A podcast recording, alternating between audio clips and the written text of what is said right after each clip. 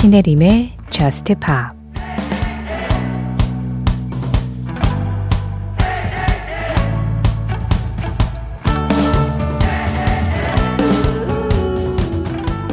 10대들은 자신들의 서커스에서 꿈을 꿔.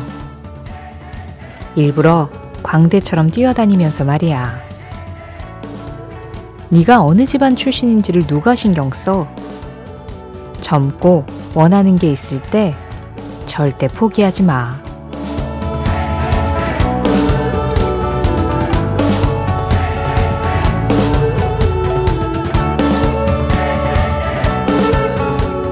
We are golden. 미카의 노래로 신혜림의 저스트 팝 시작합니다. 신혜림의 Just Pop 시작했습니다. 오늘은 미카의 We Are Golden 그리고 콜드플레이였어요. Major Minus 이 두 곡으로 Just Pop 시작을 해봤어요. Just Pop 매주 목요일 새벽 1시에는 한 가지 주제에 맞는 음악을 1시간 동안 들어보는 주제 특집 있는 날입니다. 이 두 곡의 공통점 혹시라도 찾으셨을까요? 오늘은 막 눈에 보이는 공통점이 있어서 이 두 곡을 튼 건 아니어가지고 혹시라도 제가 생각하는 것과 같은 생각을 하고 계시다면 아 그러면 저는 이미 너무 간파를 당한 거죠. 미카와 콜드플레이, 영국의 가수라는 공통점은 있죠. 하지만 오늘은 그건 아닙니다.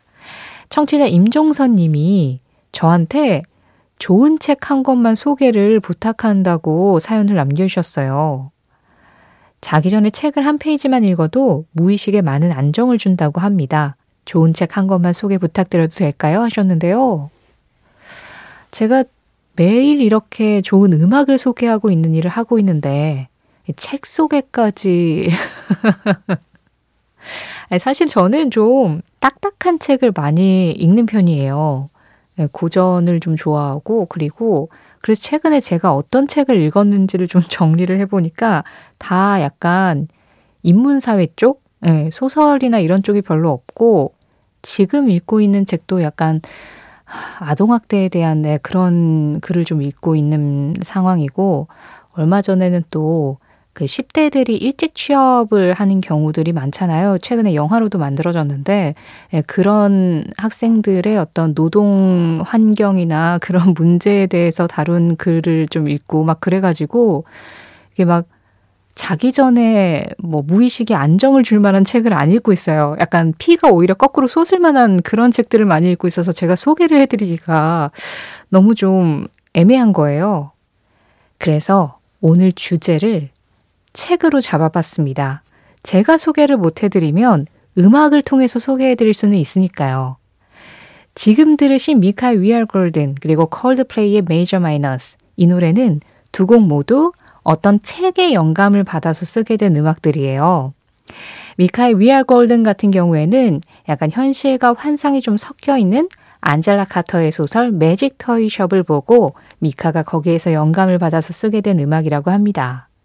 그리고 콜드플레이의 메이저 마이너스 같은 경우에는 영화로도 만들어졌었죠. 지구에 엄청난 재앙이 닥친 그 다음의 이야기를 다룬 코맥 매카시의 The Road를 읽고 콜드플레이가 거기에서 영감을 받아서 쓰게 된 음악이라고 해요. 그래서 오늘 특집은 어, 우리가 이제 평소에 있었던 주제 특집들하고 다르게 미리 예측하는 재미보단 딱 노래를 들으시고, 어, 이 노래는 어떤 책과 연관이 있지? 궁금증을 갖고 들어주시면 더 좋겠습니다. 이번에 소개할 음악은요, 우리 뭐 미카 콜드플레이 영국 가수들 음악도 들었으니까 그 김에 Britpop의 대표 주자들 음악도 듣죠. 먼저 블러의 Parklife 준비했습니다. 이 노래도 책의 영감을 받았는데 이 책도 역시 또 원작으로 해서 영화로도 만들어졌습니다. 약간 추리소설 형식을 띠고 있는 마틴 에이미스의 London Fields를 읽고 나서 블러가 이 곡을 썼다고 해요. 블러입니다. Parklife 블러의 Parklife에 이어서 들으신 음악은 오아시스, Gas Panic이었습니다. Just Pop 오늘은 책의 영감을 받아서 만들게 된 음악들을 들어보고 있는데요. 이 오아시스의 Gas Panic 같은 경우에는 스티븐 킹의 The Stand라는 작품에서 영향을 받아서 쓰게 됐다고 해요. 아까 The Road도 그랬지만 이 The Stand라는 작품도 포스트 아포칼립스를 다루고 있습니다. 어, 바이러스로 한 70억 명의 인구가 사망을 한 세상을 배경으로 살아남은 사람들의 이제 생존에 대해서 다룬 그런 작품인데 이거는 미국의 드라마로도 또 만들어졌다고 하더라고요. 사실 좋은 소설 한 권은 그게 원작이 돼서 영화나 드라마로 많이 이렇게 영향을 미치죠. 그런데 음악계에도 그 소설이 이 한국의 음악으로 탄생하는 경우들이 있다라는 거 오늘 특집을 통해서 좀 알아가시면 좋겠네요. 신혜림의 Just Pop 이렇게 특집하는 날에도 여러분들의 참여는 어김없이 기다리고 있습니다. 평소처럼 Just Pop에 하고 싶은 이야기, Just Pop에서 듣고 싶은 음악들 이쪽으로 보내주세요. 문자 샵 8000번으로 열려 있어요. 짧은 문자에 50원, 긴 문자와 사진에는 100원의 정보 이용료 들어가고 있고요. 스마트 라디오 미니로 들으실 때 미니 메시지 이용하시는 건 무료입니다. 신혜림의 Just Pop 홈페이지 사연과 신청곡 게시판도 항상 열려 있고요. Just Pop 공식 SNS도 있어요. 인별그램 MBC Just Pop으로 들어오셔서 그날그날 올라오는 feed에 댓글로 간단하게 참여해 주시는 것도 환영하고 있습니다. 전부 다 잘 보고 있고 잘 정리해서 적당한 때 보내드릴 수 있도록 할게요.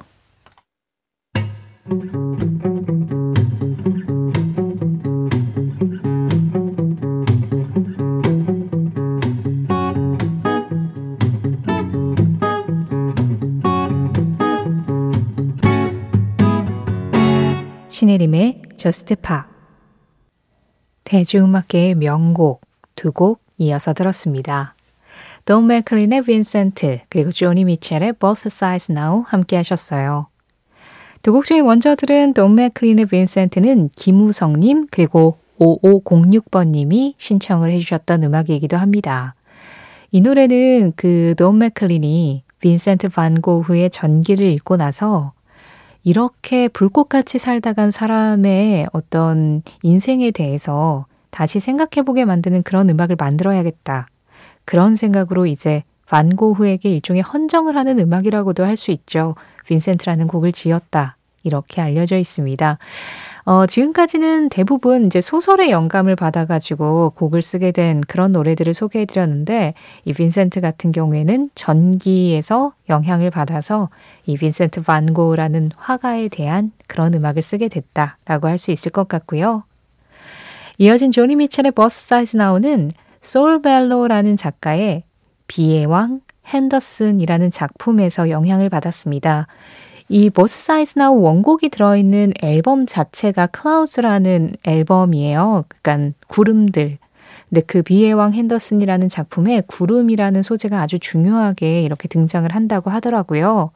그리고 버스 사이즈 나우 같은 경우에도 가사가 이제 구름과 굉장히 관련이 있죠. 나는 그동안 이 구름을 뭐 천사의 머릿결이나 공중에 뜬 아이스크림 궁전이나 깃털로 만들어진 수많은 계곡 이런 식으로 생각을 해왔지만 사실은 다른 면에 있어서 구름은 태양을 가리고 모두에게 비와 눈을 내리는 그런 내 앞을 가로막는 것이 될 수도 있다. 그래서 나는 이제 구름을 양쪽에서 보게 됐지만 아직도 구름의 실체는 잘 모르겠다. 라고 시적으로 표현하면서도 아주 철학적인 이야기를 풀어나가고 있는 그런 노래거든요. 근데 조니 미첼이 이런 생각의 영감을 비의 왕 핸더슨이라는 작품에서 얻게 되어서 이렇게 음악으로 표현을 하게 됐다. 라고 생각을 하시면 될 것 같습니다. 최근에는 영화 코나에도 사용이 돼서 또 자주 들리고 있는 음악이기도 하죠. 신혜림의 Just Pop 오늘은 목요일 특집으로 책의 영향을 받아서 만들어진 음악들에 대한 이야기 나누고 있습니다. 이번에 들어볼 음악은요. 사실 원작도 유명하지만 이 작품은 우리에겐 영화로 훨씬 더 잘 알려져 있죠. 뱀파이어와의 인터뷰. 앤 라이스의 소설 뱀파이어와의 인터뷰를 읽고 스팅이 이런 분위기 있는 음악을 만들었습니다. Moon Over Bourbon Street.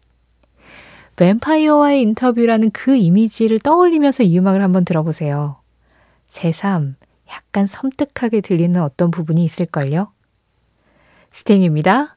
Moon Over Bourbon Street. 스팅의 Moon Over Bourbon Street에 이어서 두 곡의 노래 더 이어서 전해드렸어요.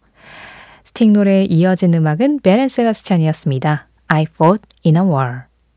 이 노래는 제롬 데이비드 셀린저가 쓴 아홉 가지 이야기 안에 에스메를 위하여, 사랑 그리고 비참함으로 라는 단편이 있는데요. 거기에서 영감을 받아서 쓰게 된 곡이라고 하고요.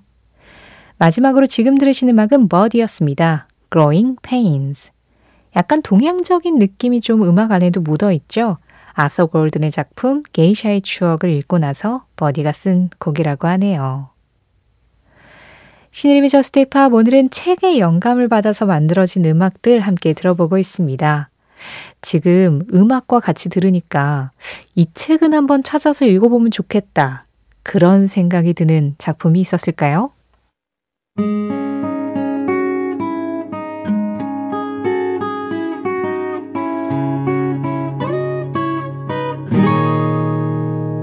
신혜림의 Just Pa 의도한 건 아닌데 오늘 영국 밴드들의 음악이 좀 많네요. 책에서 영감을 받아서 곡을 쓰게 된 음악들. 영국인들이 책을 많이 읽던가요? 지금 들으신 음악 레디오 헤드였습니다. 2 플러스 2 equal 5. 이 곡은 조지 오웰의 명작이죠. 1984, 1984를 읽고 나서 만들게 된 음악이라고 합니다. 어, 약간 그 느낌 있는 것 같기도 해요. 그보다 먼저 들으신 트래비스의 Writing to Reach You. 이 음악은 프란츠 카프카, 변신으로 유명한 작가죠. 이 카프카가 자신의 연인에게 보냈었던 편지를 모은 책이 있었다고 해요. 제목은 편지. 어, 원제는 Letters to Felice라는 작품입니다. 그 연애 편지를 모아둔 작품을 쭉 읽다가 이 트래비스의 보컬인 프란시스 힐리가 영감을 받아서 쓰게 된 음악이 Writing to Reach You라고 해요.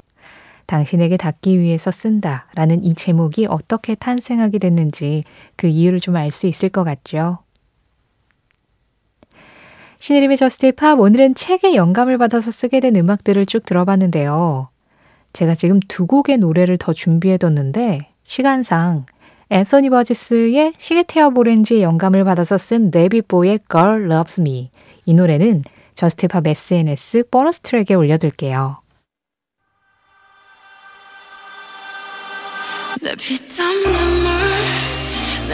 그리고 오늘 마지막 곡은 지금 흐르고 있는 BTS 피땀 눈물입니다.